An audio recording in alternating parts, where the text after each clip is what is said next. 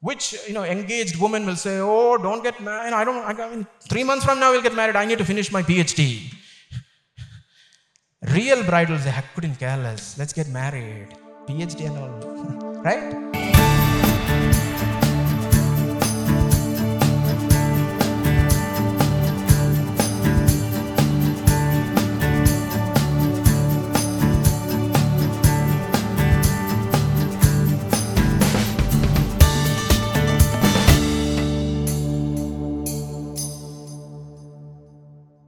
First Thessalonians chapter 1, reading from verses 4 to 10. This is what the word of God says. For we know, brothers and sisters, loved by God, that He has chosen you because our gospel came to you not simply with words, but also with power, with the Holy Spirit and deep conviction. You know how we lived among you for your sake. You became imitators of the message you became imitators of us and of the Lord, for you welcomed the message in the midst of severe suffering with the joy given by the Holy Spirit. and so you became a model to all the believers in Macedonia and Achaia. The Lord's message rang out from you, not only in Macedonia and Achaia, your faith in God has become known everywhere. Therefore, we do not need to say anything about it, for they themselves report what kind of reception you gave us.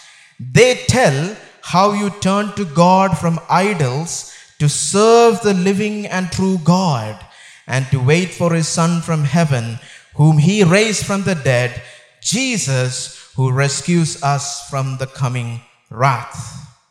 Amen. Notice in verse 7, Apostle Paul says, So you became a model to all the believers in Macedonia and Achaia. Some of your translations will have the word example. Both are same. You became a model. Now, if you take the Greek Bible and look at this root word, which is used here, Paul never uses this word for any other church in the New Testament. At least in the New Testament record that we have, this is the only church which Paul says you are an example to all believers. So this is worth studying. How how do we become a model church? There are a lot of human answers for it. Let's see what the Bible says. How we become model Christians. How do we become model exemplary believers? Believers whom others can look up to. That's what it means to be a model Christian or a model church. How did these Thessalonians became a model? If you study this passage, you will find one theme that already our brother has pointed out. If you look at verses 5, 6, and verse 9, you will see the thing that Apostle Paul is thanking God, and you will see the rest of the epistle also. Most for these believers. What is the one thing that makes me thank God for these Thessalonians? Look at verse 5, look at verse 6, look at verse 9. The way you received our message. Right? In verse 5, it says how the gospel came. It didn't come merely with words, it was not a verbal, it was not a speech. It was it came with power. In verse 6, you received the message or you welcomed the message in the midst of much suffering. And in verse 9, he says, We know the kind of reception you gave. How do you become a model church? By receiving the word of God. That is where you become a model Christian or a model church. The way, notice in verse 7, so you became.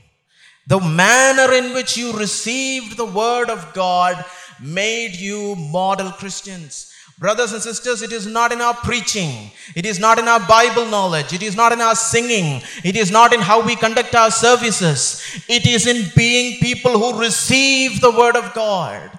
That is what our brother was just exhorting. Why do you call me Lord, Lord, and do nothing? It is not enough to change your vocabulary to Christianese. Now you call Jesus Lord. That's not enough. Lot of hypocrites do that. Matthew 7:23. People who are told to go to hell do that. Do you know that? People who came and said, We did prophesying, we did miracles, Lord, we cast out demons. Go to hell. That's what that verse means. Depart from me, you workers of lawlessness. I don't know you. But they, what did they call Jesus? Lord, Lord. Vocabulary was there, ministry was there, works of the Holy Spirit were there. Jesus says, Go to hell.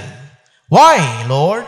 You are a worker of lawlessness. You are disobedient people. I don't know disobedient people. Receive the word of God. There is so much preaching these days. I mean, every church has YouTube and there's so much preaching. There's no lack of preachers and preaching and resources. But what is lacking these days, I'll tell you, Nobody tells us how to listen to a sermon. How should I receive the word? There is no sermon on that. Very few. Occasionally I hear, like once in 10 years, I hear one sermon on how to listen to a sermon. Right? That's why I thank the brother for that introduction. It was so good because today we're going to study how to receive the word as model Christians of Thessalonica did. Are you all with me? How did they receive the word? How did these believers receive it? Let's quickly look at this. This is all introduction, okay? In chapter 1, verse 5, it says, Our gospel, our message did not come to you simply with words, but with power. So it was not merely audible hearing, like with their external human ears, they heard it. There came power of the Holy Spirit with deep conviction. I like that. It was not a mere gathering of information. If you came to church, you heard a sermon, and all it did was increased your knowledge, information about the Bible. You didn't receive the word, you just heard a sermon. That's it. Just like we can hear many other speeches. You heard a man speak. There was no power of the Holy Spirit and there was no deep conviction. What does it mean to have conviction? It means assurance. That's the root word's meaning. Conviction means assurance, surety, confidence. I know what this word says is real, it's true. It's not simply some preacher preached it. I feel it. Holy Spirit has given me the reality, the, the surety that this is exactly what God says it is. You know, someone was once asked, some philosopher was once asked, What is truth? And the answer is, Truth is what, whatever God says. Right? If God says this is a table, then it's not a podium, it's a table. It might look like a podium to you, but it's a table. If God says it is. Right? If God says this is sin, I don't care if a million people say it is not sin. God says it is a sin, it is a sin. And God says this is the way to walk. Doesn't matter if 101 people or 1001 churches say no, that's not the way to walk. That's legalism. God says this is righteousness. It is righteousness because truth is whatever God says. Whatever God says. And you have that conviction. You have that conviction, surety. I'm not believing some facts about the Bible. I believe truths that God has birthed in my heart. So they received the deep conviction which was brought by the power of the Holy Spirit of God. Paul says the same thing. In, let's go to chapter 2 and verse 13. Paul says the same thing there in chapter 2, verse 13. We also thank continually when you receive, we also thank God continually because when you received the word of God, notice that word again, received. This is such a dominant theme in the mind of Apostle Paul when he thinks about these believers. That's why he called them model believers. Apostle Paul preached in so many places, but he saw these people are receiving it, receiving it. They are feeding on the word of God. And preachers know this when you go into a meeting whether people are receiving it or not. Not with their faces, but you can know in the spirit, man, word is going. They are receiving it. They are hungry people. People have gone on mission trips. You know that. You go to hungry churches. Oh my goodness, word is just going out of you. Power is leaving from you because hungry people. And you know when a church is full of people are just sitting and watching a sermon. You know it. And Paul knew it. That's why he said, I know how you received it. Because when you received the word of God, which you heard from us, you accepted it not as a human word, but as it actually is the word of God, which is indeed at work in you. Did you see? They didn't receive it as a human word, they received it as the word of God.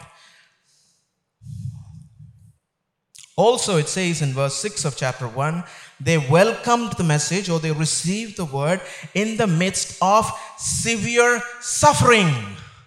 Aha, this was not like sitting in an AC hall and Okay, keep on preaching, you'll listen. No, no, it's not in comfort. It was in much persecution. No, Paul uses the word severe suffering, not just suffering, severe suffering. It was like hot furnace. They were going through so much pain, they had to pay a price for receiving that word.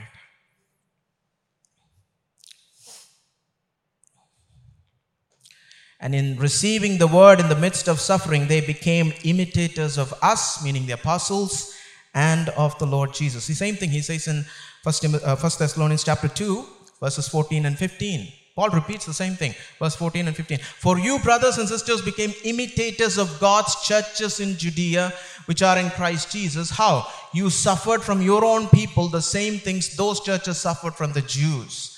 Verse 15. Who killed the Lord Jesus and the prophets and also drove us out. Just like in Jerusalem, the Jews were persecuting the Judean believers. When you came to faith, your people, Gentiles in Thessalonica, your family members, your relatives, people in your town, your neighborhood, they persecuted you. Which means they were not doing something that was popular. They paid a price. They couldn't care less how many people stood against them. They've said, This is the word of God. We'll obey God rather than men. That's how they received the word. They received it as the word of God, not in some comfortable Bible study, sipping coffee. No, in the midst of severe persecution. They had to pay a price. That's when your whether you have conviction or mere information is brought out. A person with conviction will not bend. Oh, increase the temperature as much as you want. The power of the Holy Spirit will see to it that the convictions which He has birthed in this child of God will remain. Will remain. Those who get, you know, those who leave the faith when sifted didn't have conviction, they had some Bible knowledge. That's all. You know that Bible knowledge will not save you. I'm a Bible teacher and I say that. Simply knowing a lot of Bible will not produce conviction, will not keep you under suffering. What do you want? You need the power of the Holy Spirit. That's another thing. Today there is a lot of talk about power.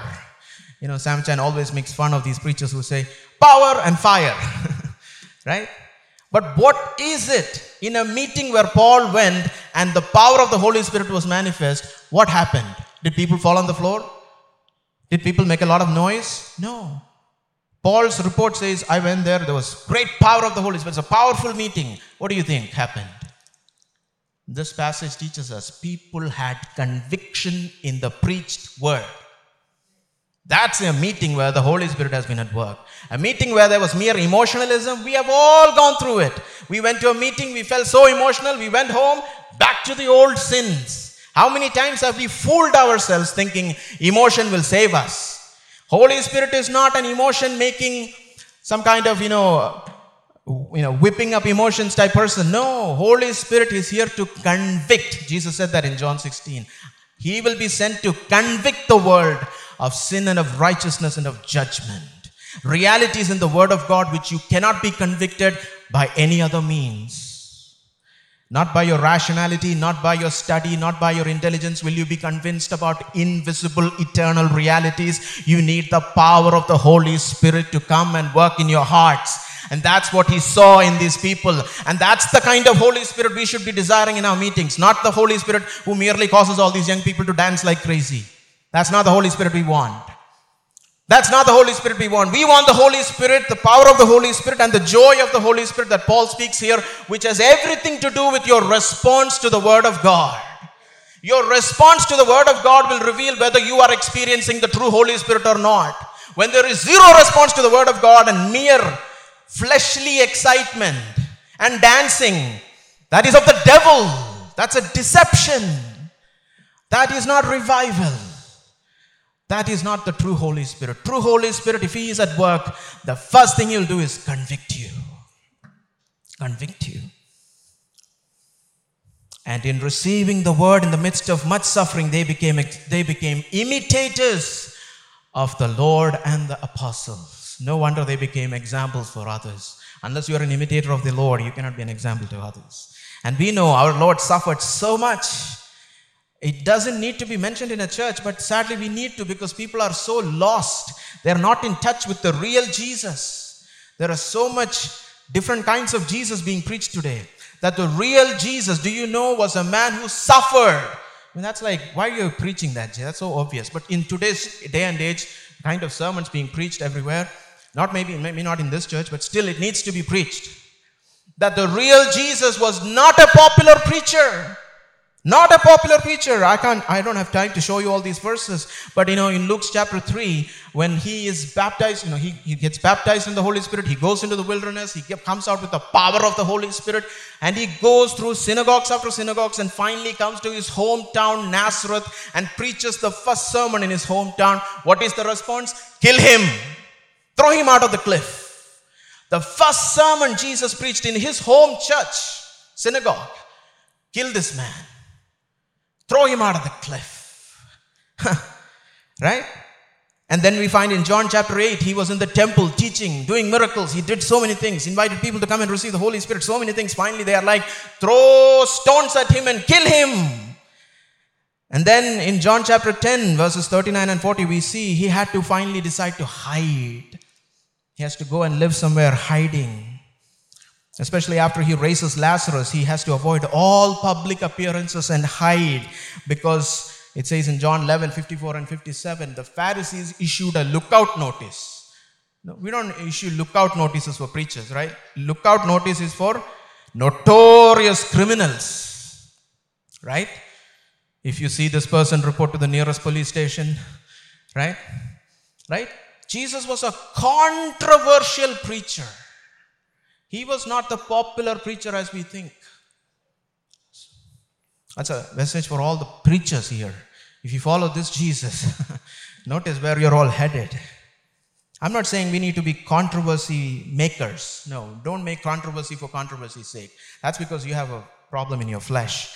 But if you follow the convictions God gives, oh, you know where you're ending. And finally, we know what happened to Jesus. He was falsely accused because of all the envy the Pharisees had, and he was flogged, beaten, crucified, killed. That's our Lord. He was suffering, suffering, suffering, suffering. Why? Because he was standing for the word of God. He was standing for the convictions. They didn't do that when he was just a carpenter. But moment he started preaching, teaching, standing up for his convictions, oh, kill him. And same goes for, we don't have time for look all this. We are still in the introduction, okay? we, don't, we don't have time to show you all that the apostles suffered. Oh, read the book of the uh, Acts of the Apostles. It's just suffering after suffering after suffering. And the Thessalonians became just like these, the Lord and the apostles, in that they were willing to pay a price in the face of suffering and stand for their convictions. Before we get into the real heart of the message, I want to ask all of you do you stand for your convictions? You know how you will know it? Whether there is persecution in your life. If you stand for your convictions, the world will hate you. John 15, Jesus says that. The world will hate you. Do you know the world hates you with the kind of life you're living? Does your Christian life cause people to hate you? I'm not asking for people hating you because you are a notorious, you know, irritating person at home. Please don't congratulate yourself if you're one of those. If your mother in law hates you, it's because you are uh, less humble and more irritating and, uh, like our brother said, not submissive to authorities. Okay? Mother in laws always hates daughter in laws, so please don't congratulate yourself you know, or your father or mother or children hates you, you know, no, no, no. Please don't use those kind of obvious hatred. I'm talking about because, precisely because you are obedient to God's word, people hate you. Then you know you are standing for your convictions. Now, we saw that they received the word in the midst of much suffering, but still, we need to go deeper, and that's what I want to spend the rest of the time. What is this reception we are talking about? We saw that they received, and we saw that they received in a in a context where there was much suffering. That's all we saw. But what is this reception? And that is what we are going to look in verses 9 and 10. Now we get into the meat of this message. For they themselves, the report has gone across the world, and it sounded forth, says, in verse 8 your message rang out. It was like a live stream going from thessalonica to all the places in macedonia and achaia. Everybody knew thessalonian church. My goodness what a church they are. The live stream went everywhere. And the report they all reported the kind of reception you gave us meaning the apostles meaning the word of the apostles. How did they receive?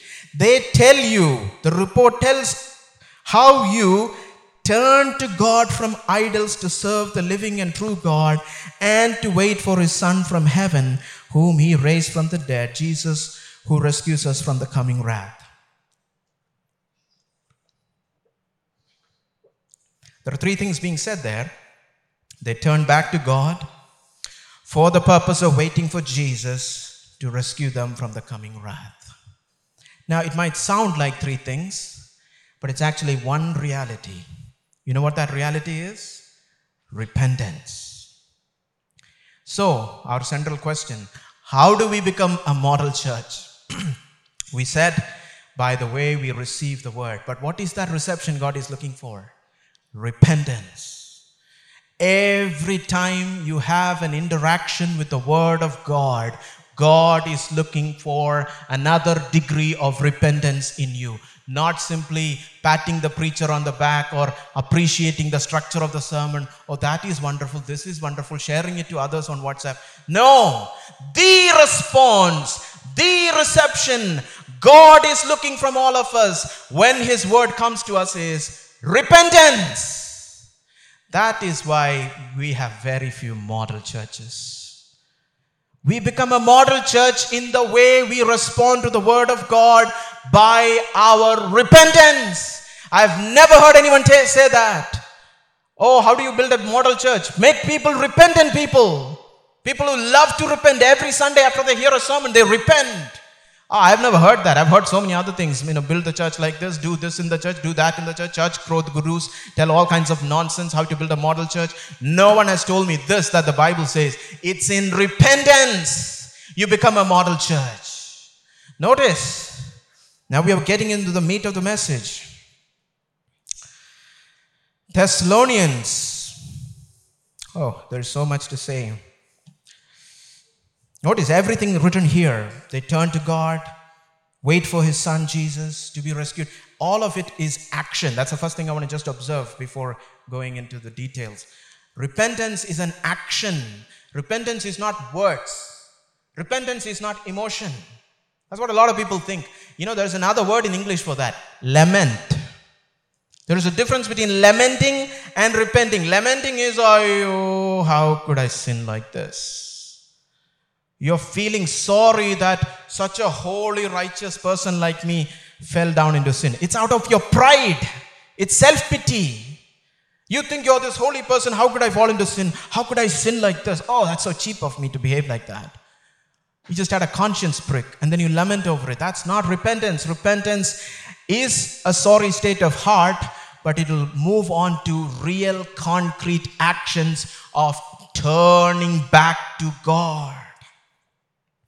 You know, in verse 9, Paul begins by saying, They tell you how you turned back to God, right? You turned to God.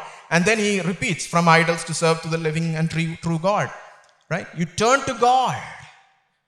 You need to turn to God. If there is no turning to God from your sin, you didn't repent, no matter how many sorries and Lord, please forgive me and crying you did.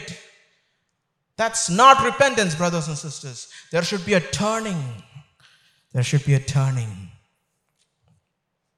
And notice here, it says, Turn to God from idols to serve the living and true God. I see this all around in the scriptures. The apostolic gospel invitation, you know what it was? Once they preach the gospel, how do they invite people to respond? It's always repent to God and believe in the Lord Jesus Christ. Today we have cut it, just believe in Jesus. Hey, believe in Jesus. Believe in Jesus. No. First, put the foundation of repentance.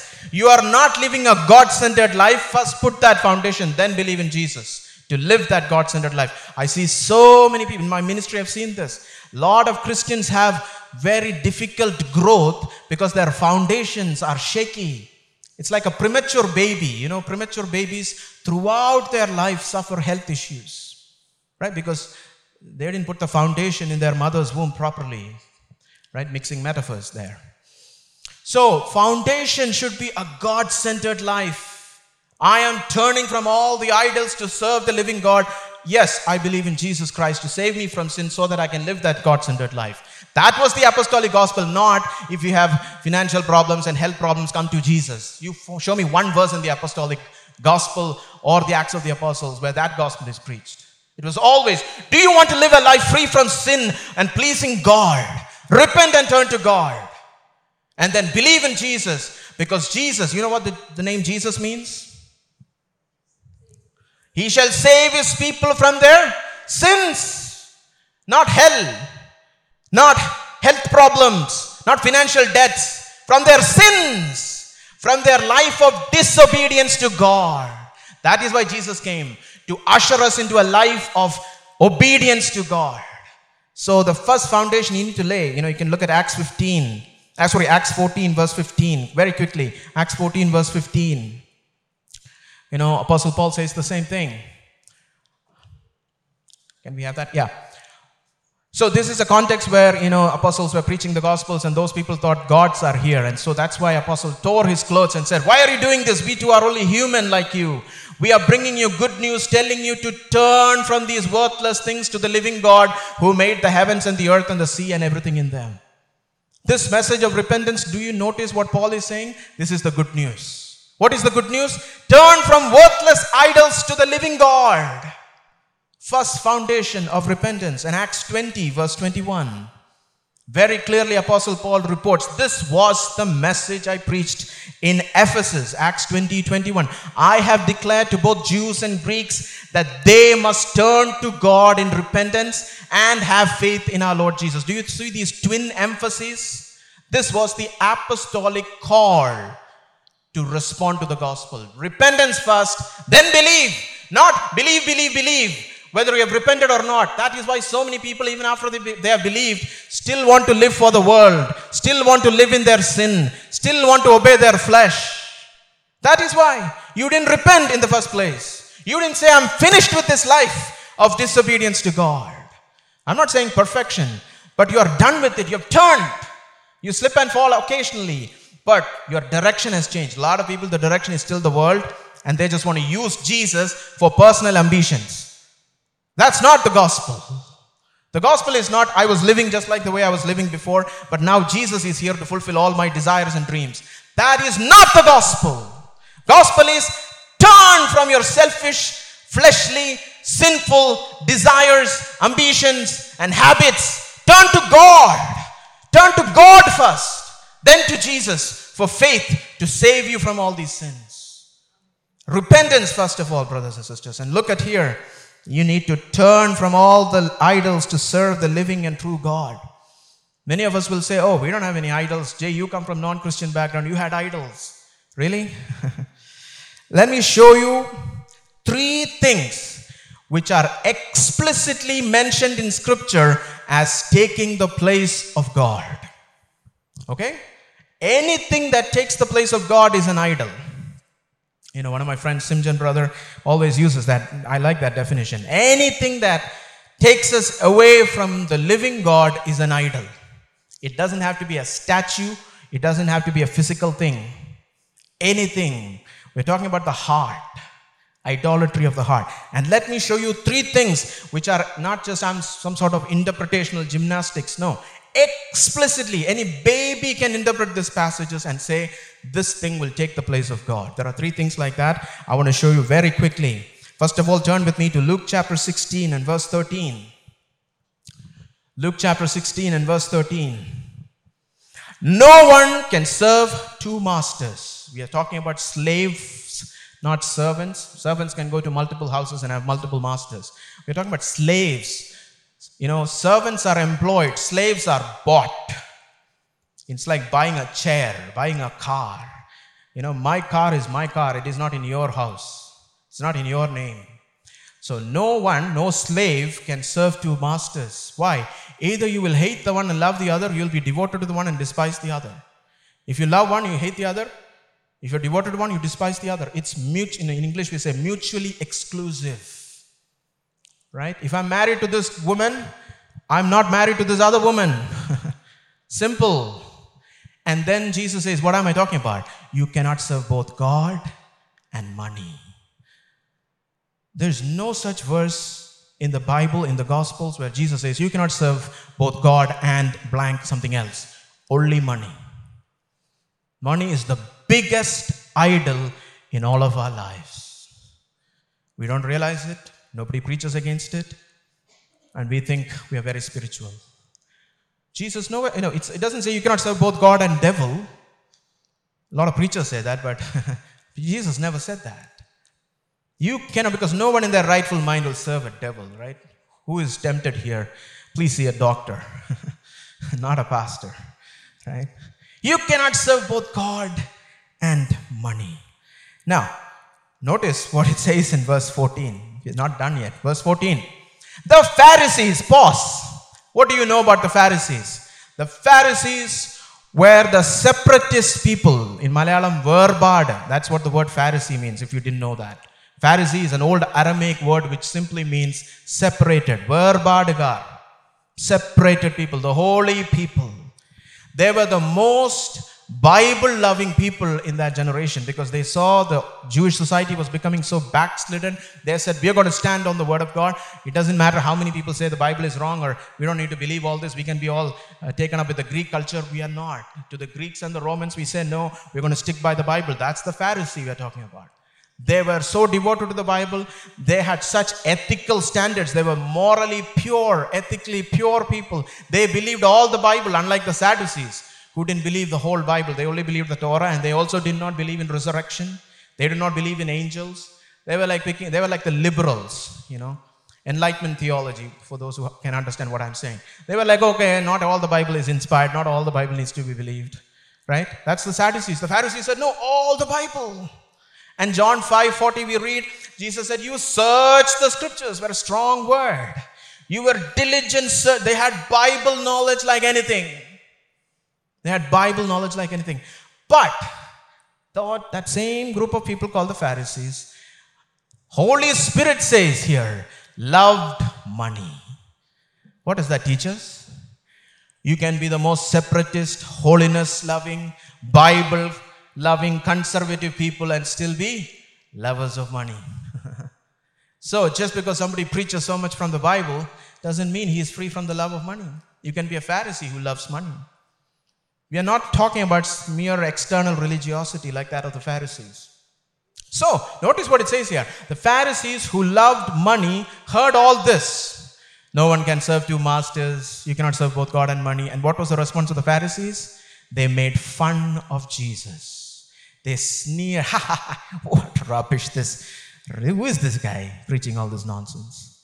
Today also I'll say, you preach this passage, people will laugh at you like that. Some of you here may be laughing at me like that. What is this nonsense? God cannot, you know. I just watched my favorite preacher on TV and he said, God wants to give me a million dollars. Right? There are preachers like that who tell you, God wants to give you money, money, money, money. Right? I just say, who is this unknown guy on this pulpit? Where is Samajan? Who made this guy get on the pulpit? We kicked him out. Why is he back? Right? Some of you might be. I'm sorry if you, nobody is. but in most places, you will have some Pharisees who love money and sneered at Jesus. They just proved Jesus' verse, right? You either are devoted to money and you hate God. That's what they just did. They just proved the passage. You love money, you hate God. You sneer at Jesus. Notice Jesus' response, verse 15. You are the ones who justify yourself in the eyes of others. You're a hypocritical group of people. But God knows your hearts. Notice again, love of money is not outside, it's inside your hearts. And now, this is the statement I want to bring to your attention. What is highly esteemed by people is detestable in the sight of God. Where do you hear this, brothers and sisters? This verse is, I think, the least quoted verse in today's Christianity. Where? Show me a preacher who preaches this. What is highly esteemed? What is that? Money. What is highly praised? Everybody, oh, such and such a person got this much job, oh, five figure salary, oh, he bought this car, right? Look at his Instagram, oh, he wow, he's so rich, man. All you young people, why are you studying the topic you are studying? Why are you planning to immigrate to Canada or some unknown corner of the Western world? Oh, we want to serve God, please. Don't, okay? Please don't. I also went to the US and came back. I know you are just making this up. You love money. We all, let's all be humble. We all, including the person who's preaching, we all love money. That is the thing. But notice, I want to show you the heart of God. In the sight of God, it doesn't simply say what people highly values, God lowly values. God has a low estimate. No. Notice that word detestable, abomination. Take your Bibles and study that word. Where all God uses that word abomination. Do you know that? You know, the very first time that word abomination comes in the Old Testament, with reference to God, there are so many abominations to the Egyptians and all that. But with respect to God is in Luke 18 22. Luke 18 22 says, You shall not lie with a man as with a woman, it is an abomination. The very first time the word abomination comes in the Bible is in Leviticus 18 when God says, I detest homosexuality. It is so vile, it makes me like yuck. That's what abomination, toeba in Hebrew. Toeba, shut. It's something foul. It's like something which has a foul smell, something stinking. You know, some, you know, in youth ministry we suffer all this. Somebody comes in, forgot to take their body spray. You know it. oh boy, I need to go and talk to this brother. Monet, tell dad to buy you some perfume or something. I mean, we do that. kids don't know this, right? What do you feel? What do you feel when somebody's body odor comes? Ah, stinking. That's what God says his response is towards money. When people glory in money and talk highly about money, you know, our daughter married so and so and we got this much dowry, God says, yuck. They are stinking now. Is that your attitude towards money?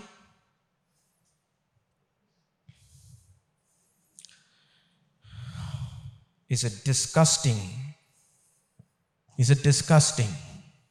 When people glory in money, when people talk about their love of money, is it disgusting just like it is in the sight of God, in the sight of Jesus? Let me give you a quick run through the verses in the New Testament which speak about money. Jesus said the same thing in Matthew 6:24, no one can serve two masters. You cannot serve God and money. In 1 Timothy 6:10 it says love of money is the root of all evil and those who desire to be rich will fall into many traps. Colossians 3, verse 5 says, Greed or covetousness, the desire to have more and more and more and more, is idolatry. That is the New Testament definition of idolatry love of money, greed, covetousness. Not career building, advancement. Those are the cute little names we call this. New Testament says idolatry. In 1 Timothy 3, verse 3, Paul says, An elder should be a man who is free from love of money. Which church follows that? Show me one. An elder, you know, spiritual leadership cannot be given to people who are lovers of money. That's what it means. 2 Timothy 3, verse 2, when Paul starts listing all the sins which will make the last days terrible, the second thing, after he says people will be lovers of themselves, second thing is they will be lovers of money. It's a serious sin. And Hebrews 13:5 is a command. Keep your lives free from the love of money. Do you know there's a verse like that? Keep your life free from the love of money. The sad thing is, this is not preached mostly in churches, and we think we are all lovers of God. We are fooling ourselves. God sent me today to wake you all up, wake us all up. We need to be, every time you hear good preaching, you should sober up. You should come out of your spiritual slumber. Oh, that's the reality, right? Some of us have dreams. You see, I passed the exam. Oh, I got my job. Then mom comes and wakes you up. Go and study. Oh, reality. Right? In church also people say, I'm a great believer, I'm a great worshipper. Love of money. Oh, oh I am idolater, Lord. I humble myself. When you humble yourself, what will come? Grace. Earlier you were proud, no grace. That's the good thing. When we humble ourselves and say, Lord, I'm an idolater, I love money. Grace. So that's what I'm trying to help you. Sadly, it's not preached. Very quickly, I want to just point out you know, there's an old book. You know, my expertise while I was in the US was in early church. That's the area where I researched the most. And there is one book which I love. It's the oldest Christian book. Okay, it's called a book called Didache. Didache in Greek, D I D A C H E. Didache is the oldest Christian book that we have. It comes from somewhere between 70 AD and 150 AD. It was a manual, it's sort of a discipleship manual that the early church made. It talks about ethical things, worship, baptism. There is no infant baptism, nothing there. It's before the church became corrupt. And it's a very small document. But in that, they tell you how to find out who is a false apostle, who is a false prophet. You know, this is what the Didache says. Notice. Every apostle or prophet, if he asks for money, he's a false prophet. That's it. If he asks money, it's a false prophet. Again, everyone who says in the spirit, give me money or something else, something material, you shall not listen to him. But if he is in the spirit and says to you to give to others who are in need, then listen. Right? Paul asked money from all the churches to give to the Judean believers in Jerusalem, not for himself. Any preacher who asks money for himself in the spirit, he's a false prophet. Right? And then it goes on to say, every prophet who orders a meal in the spirit eats not from it except if he be a false prophet. Do you know there are so many preachers who use their spiritual gifts and authority and manipulate people to get things? Yeah, I need a phone. I need material, electronic gadgets. I need money. I need room. I need house. They are not true prophets. That's what the early church believed. Earliest book shows us that. Why did they say that? Because they learned from Jesus. If somebody serves God, he doesn't love money. If he's always asking money, money, money, money, he's not loving God, he's a lover of money. Sad thing is, people don't believe these things today. I just want to add before we move from money to the next idol, and I will tell you this message will end soon. Seems like, wow, there's a long message. Yeah, it's a long message, but we'll soon finish. I just want to add my testimony here on the area of money. I've been a believer now for 21 years, and 18 of those 21 years, I've been a preacher. okay? And most of those 18 years, I've been a full time ministry also. And I don't take money from churches. I don't have salary. When you invite me for preaching, I don't demand any honorarium. I go to so many churches big churches, small churches, rural churches, city churches. I don't take money. And there are many times where they also don't give me anything. okay? Because they think, oh, this is some young man. He's not a pastor or anything. They don't know anything about my history in the US, so they think I'm some young person, you know. Yeah, fine, I have no problem. I don't take honorariums. I only take unsolicited gifts, which means I didn't ask and you gave me. I take that as the hand of God. I've been living like that, and it was while I was living like that, I went to the US and came back. I didn't ask anybody for money. I didn't send any kind of mails which, you know, subtly hint my need. I didn't do that. I didn't ask a single person, I need money to go to the US for my education. I didn't ask that. I just trusted the Lord and I waited 10 years. After 10 years of waiting, the Lord said, Yes, here it is. One day he said, When I had 3,000 rupees in my bank account, my IT savings were all gone. He was like, 3,000 rupees. God said, Apply. I was like, I told the Lord this Lord, in order to go to the US consulate and fail, you need 25,000 rupees at least. what is this 3000? You apply. I applied. That same night, I got a phone call from a family in the US saying, Yeah, you've been telling many years ago this seminary thing, this Bible school thing. God is putting in our hearts to sponsor you. And that's how I went. And by the time I actually went for the visa, I had two sponsors. There was also a mission board which got involved. So I am a person who is not preaching theories here. I have lived by faith. I still live by faith. I came back from the US. There were umpteen phone calls join this church, join that church. Would you like to plant this church? I said, no. Only one question I asked Are you related in some way to America? Yeah, we are. No, bye. I don't want Western money. I don't want Western men. I'm done with all that Western theology and all the rubbish. I tell this as a testimony not to boast myself that you can live by faith. I still do that. I had an accident nine months ago. I did not take one rupee from any church, including this church. I did not. And I didn't take money from my parents or anybody. And you know the expense? It ran into lakhs. For nine months, I was in the bed. I did not take any money. My father provided everything. I have so many stories, I don't have time. In the US, I had to buy a car one time, and I had nobody to help me. I have in my life never bought a car, much less in the US, right? Nobody. My pastor got busy, my friend got busy. I was like, Lord, and I was in that city uh, for only three days. I had to buy the car and move to another city because I was doing ministry in another city. I just prayed this one prayer Father, if Jesus Christ was in this city and wanted to buy a car, how will you protect him? How will you guide him? How will you take care of everything? Do that to me. Because John 17 23 says, Father loves me just like he loves Jesus. And I got out, I bought the car. I had no problem. And when I was buying the car, two days before I had to buy this car, I was short of $2,000. You know, 2000, you know what $2,000 is like? Some 1 lakh 50,000, something like that. How will I make in two days? I prayed, and the day I had to go and buy the car, I got a text in my phone. It was coded. I can't read all that. It's like XX, you know, so many things. Finally, it says $2,000 in my bank account. That's how I went and bought the car. You know, that would be a whole sermon if I go on telling. My point is, you don't have to serve money. Money lures you by saying you have this need, you have that need, you have to do this, do that. No, you just serve God, He will meet all your needs. Seek ye first the kingdom of God. If I, a person with no income, I should be the one more tempted. Oh, how will I live? How will I live? I don't have income. I should be the one going more into the love of money, right? If I can live like this, how much more all of you who have steady incomes? Ah, yeah, at the end of the month, I'll hit this money. Money. I mean, why should I live for money anymore? Give up your greed and live for God. So, coming back to our Thessalonian passage, they turned from the idols to serve the living God. When was it that you turned from the idol of money?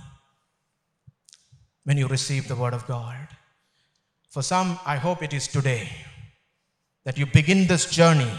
Lord, I'm turning my back to money, to prosperity, to opulence, to all that the world glories in. Huh, I'm done with all that. My dream in life is not to become the richest man in the world. No, that's all childish garbage. I want to turn and serve the living God. You are my only master. How do you know who is your master? By your choices, right? If the boss of my company tells you, hey, come here with that file, you'll say, get lost, man. I'm not your servant, right? You will obey your boss. So, if somebody is not your boss, it will be reflected in your choices right? In your choices, it will be reflected who is your master? Is it God or money? The choices you make what should I study? Whom should I marry? Where should I live? Which country should I emigrate?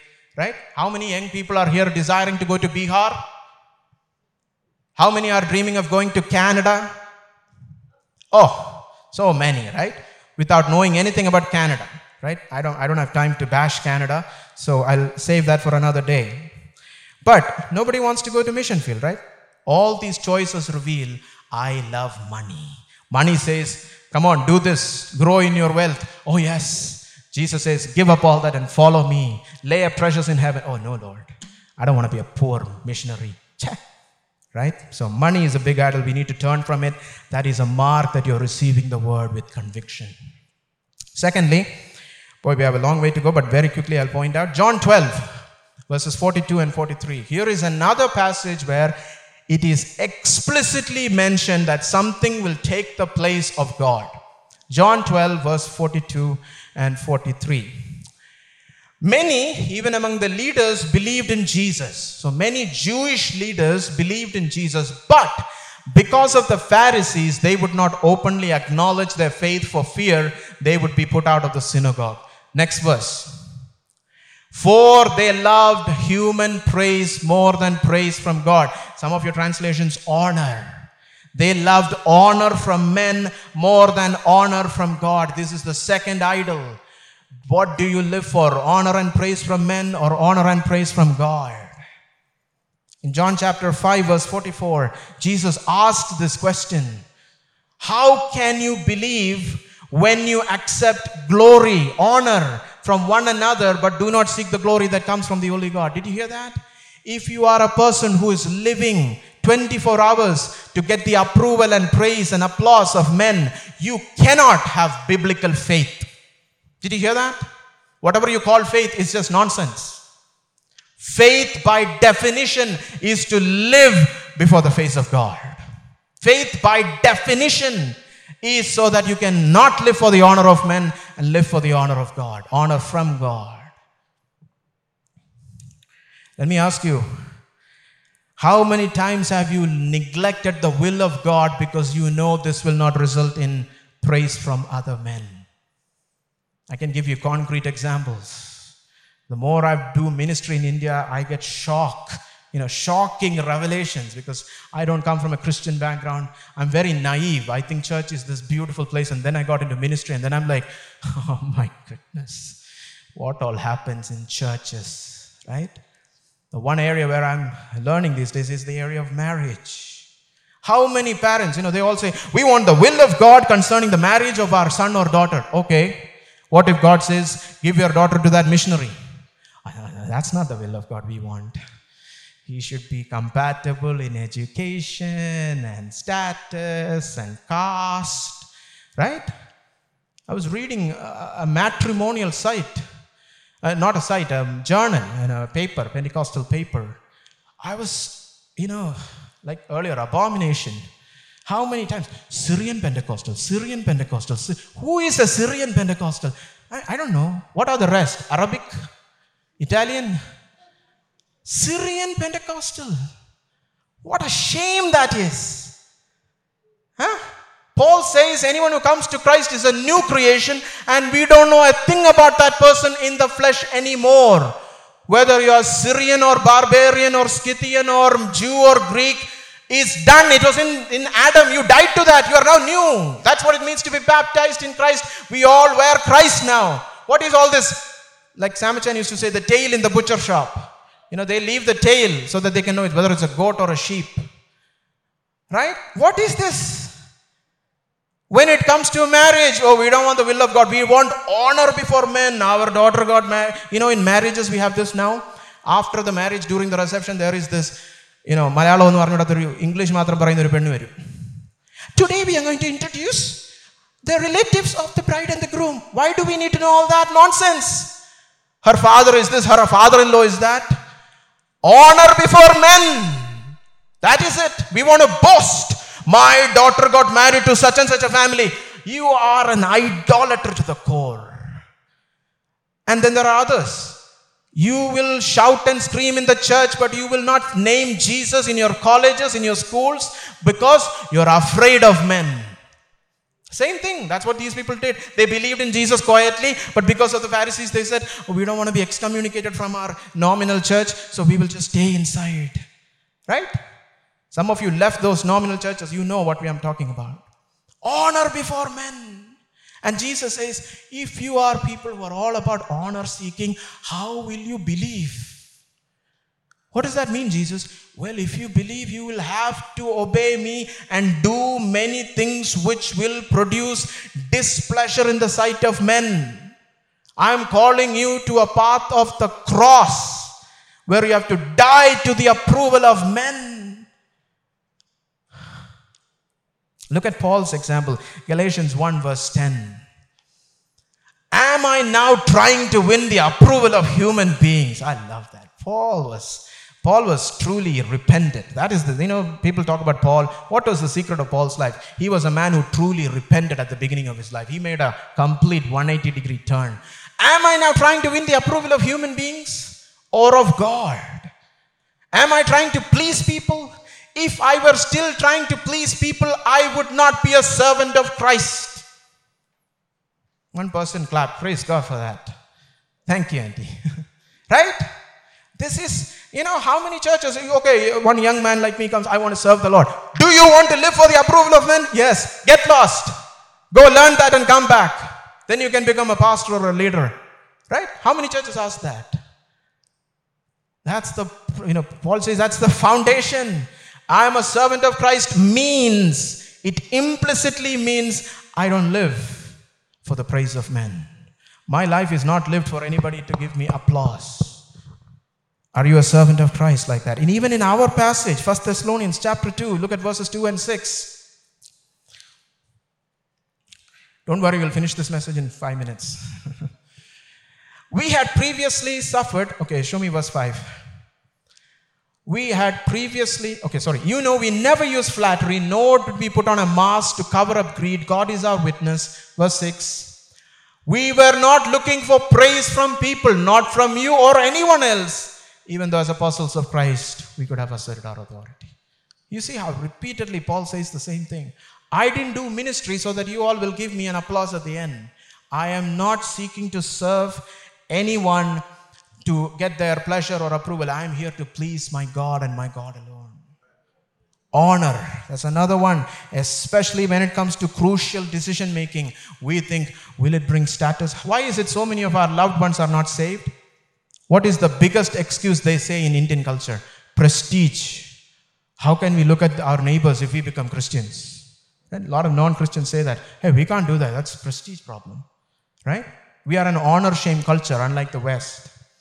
And so, here the biggest difficulty for people accepting Christ is we lose our honor before our family members and our relatives. So, you became part of this cult. Right? Honor, it will cost you. Shame.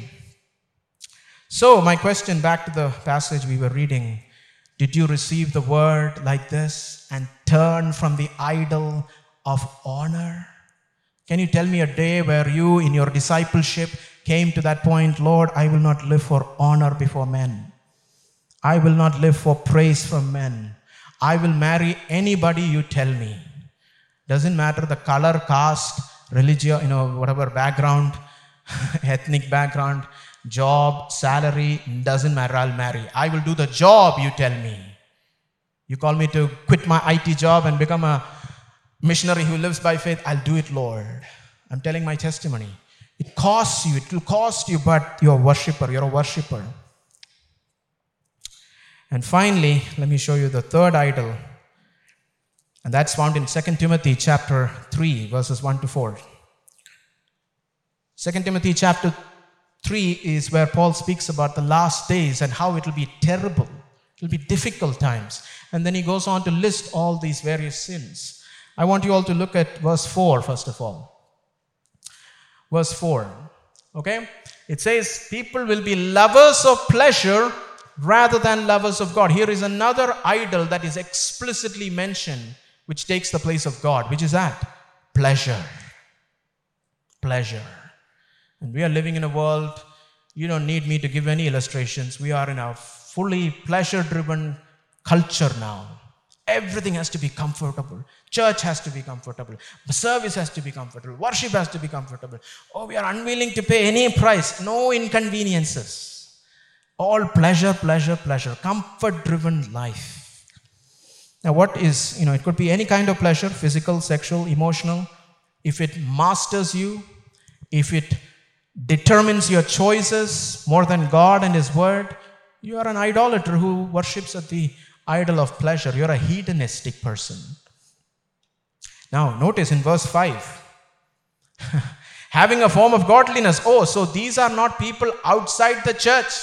A lot of people make that mistake when they read 2 Timothy chapter 3 that this is all the description of the world outside in the last days. Oh, the world will become worse and worse. We already know the world is worse. This is talking about the church. They will have a form of godliness, but they will deny its power. Therefore, have nothing to do with such people. Timothy already has nothing to do with the world. He's talking about in the church, this will increase. People will become lovers of themselves, lovers of money, disobedient to parents, crooked, deceitful, all those things. And finally, they will be lovers of pleasure, which means they will have an external form of religiosity, but in real life, they're just lovers of pleasure. Are you one of those brothers and sisters who have an external religiosity, which means you come to church on Sunday and maybe other days also, but in practice, in your private life, when you're all alone in the room, you are a lover of pleasure. Your personal pleasures, physical, sexual, emotional, whatever be it, determines your choices. You're not, as, as our brother said, why do you call him Lord, Lord when you do not obey? Your Lord is pleasure. You get pleasure from coming to church also. That is why you come to church. It's all pleasure. So, when you receive the Word of God like model Christians, you need to turn from these idols money, honor from men, and pleasure. And turn from all of that and replace it with one person God. Not money, Money is not my security, God is my security. Honor from men is not what I am desiring and lusting, it's honor from God. I want to hear on that last day, Well done, good and faithful servant. I want Jesus to stand with me wherever I go and preach, wherever I share a word. If I'm talking to one person, I want Jesus to anoint my word. I want the anointing of the Holy Spirit, not the approval of men. I don't live for the honor before men. I don't care if my life is considered a failure by most people. Oh, this beggar who, what is this person? Useless person, left his IT job. I had an IT job in an American company. I was paid in dollars. okay? So my pay scale was in dollars. I left all that. Okay, a foolish person, you know. What is this person? You know, I, have heard that in real life, people telling me that, especially when it comes to pursuing marriage. Who wants get lost, you know? But I don't live for honor before men. I want to hear honor from God. Jay, I love you. Jay, I will value you. I will stand beside you when you preach. I'll give you an anointing to teach the word. That's what I want. And I hope that's what you also want. And not pleasure. Oh, such a battle to overcome that. Pleasure, the idol of pleasure, because we are surrounded, this culture is geared towards it. Lord, I want to be all about worshiping you. My pleasure should be like we sang today in that Tamil song. My food is to do the will of God, right? We sang that. I loved it. My will is to, my food is to do the will of God. What satisfies my hunger? My deepest hunger is not for pleasure, it's to do the will of God. And find passionate people like that and surround yourself with such people, not these cold people are living for the world, like we saw in 2 Timothy. We don't have time, but let me quickly point out it goes on to say they were waiting for Jesus. Isn't that a beautiful description? that they became Christians, and until Jesus comes, Paul summarizes it all in one word. They were waiting for Jesus, as if they were not doing anything else in life. I mean, they were studying, they were doing their respective jobs, they were getting married and giving, given in marriage. They were doing all the 101 earthly responsibilities God gave them. But Paul says, I look at you and I see only one thing you're waiting for Jesus. That's a pure, I mean, that's how people should tell, talk about us. Oh, I see them doing their earthly responsibilities, you know, parents, grandparents, all their respective earthly duties are being done. But when I look at them, I can tell they are actually seeking only one thing. We should be people of one thing. You know, one thing is mentioned so many times in the Bible. David said, One thing I desire to sit in the temple and just enjoy your beauty. Paul said, One thing I do.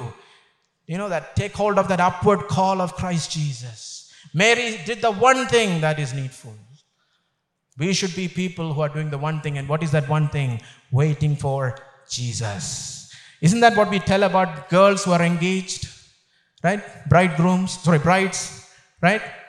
Oh, she's doing a job, going out with her friends, she's preparing, she's doing that, but we'll say she is all set to get married. Next month is her marriage. She might be doing 101 things, but she's only doing one thing. When will I get married? right? We should have a bridal heart. When we receive the word by the power and conviction of the Holy Spirit, He wants to produce in us such a bridal heart. Lord, I am just, I, am not waiting for two years from now I'll get married and three years from now I'll do this job or four years from now I'll become a missionary. No, no, no. There are all plans, but it's all laid under the altar. And I'm saying, Lord, you can come anytime and hinder these fulfillments. You know, once I was in the youth meeting many years ago, and I told Rinsich this, Pastor Rinsi, Friends, I, I look around in the church, all these old appachins and ammachis are saying, Come, Lord Jesus.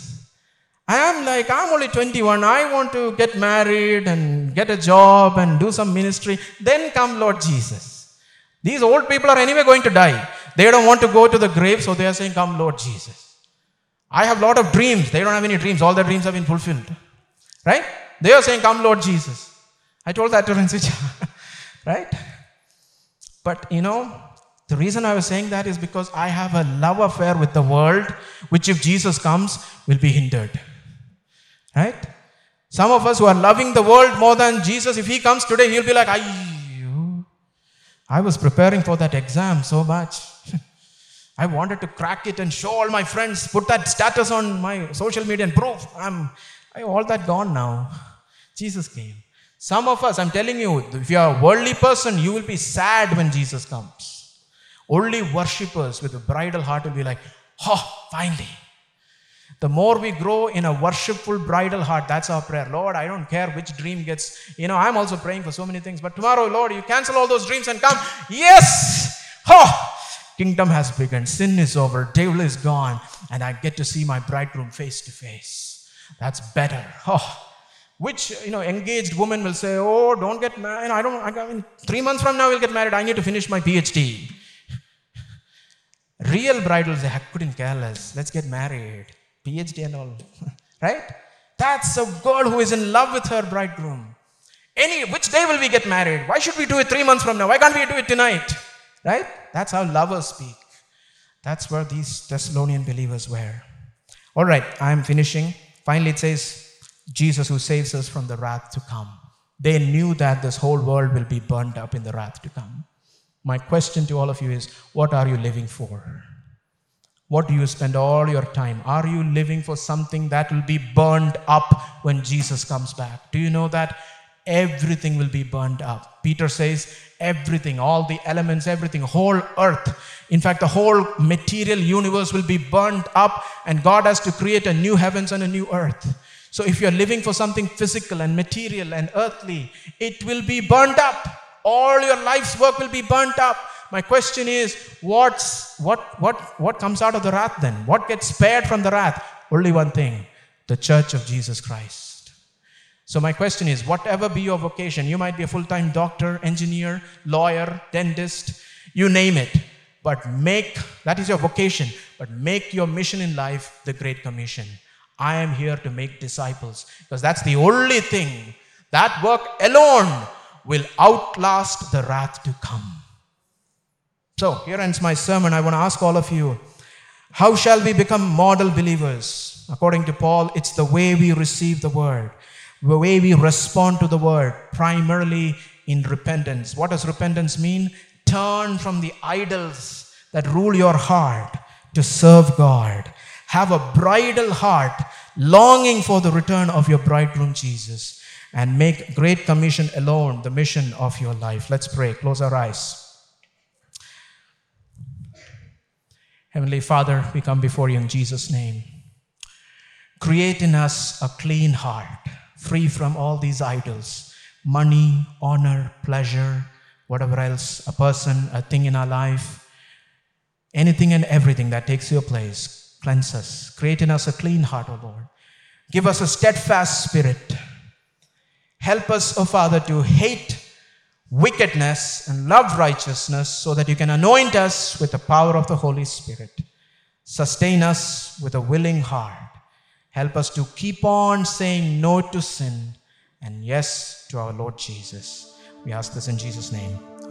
ഇന്ന് കേട്ട ഈ സന്ദേശം തീർച്ചയായിട്ടും നിങ്ങൾക്ക് അനുഗ്രഹമായിരുന്നു ഞങ്ങൾ വിശ്വസിക്കുന്നു. ഒരു പക്ഷേ നിങ്ങൾ ഇതുവരെയും ഈ ചാനൽ സബ്സ്ക്രൈബ് ചെയ്തിട്ടില്ലെങ്കിൽ ദയവായി ഇപ്പം തന്നെ ഒന്ന് സബ്സ്ക്രൈബ് ചെയ്യുക. ഈ സന്ദേശം മറ്റു ചിലർ കൂടി ഒന്ന് ഫോർവേഡ് ചെയ്ത് കൊടുക്കുക. നിങ്ങൾക്ക് ഇത് അനുഗ്രഹമായിരുന്നെങ്കിൽ തീർച്ചയായിട്ടും അത് മറ്റുള്ളവർക്കും ഒരു അനുഗ്രഹമായി തീരുവാൻ അത് കാരണമായി തീരും. God bless you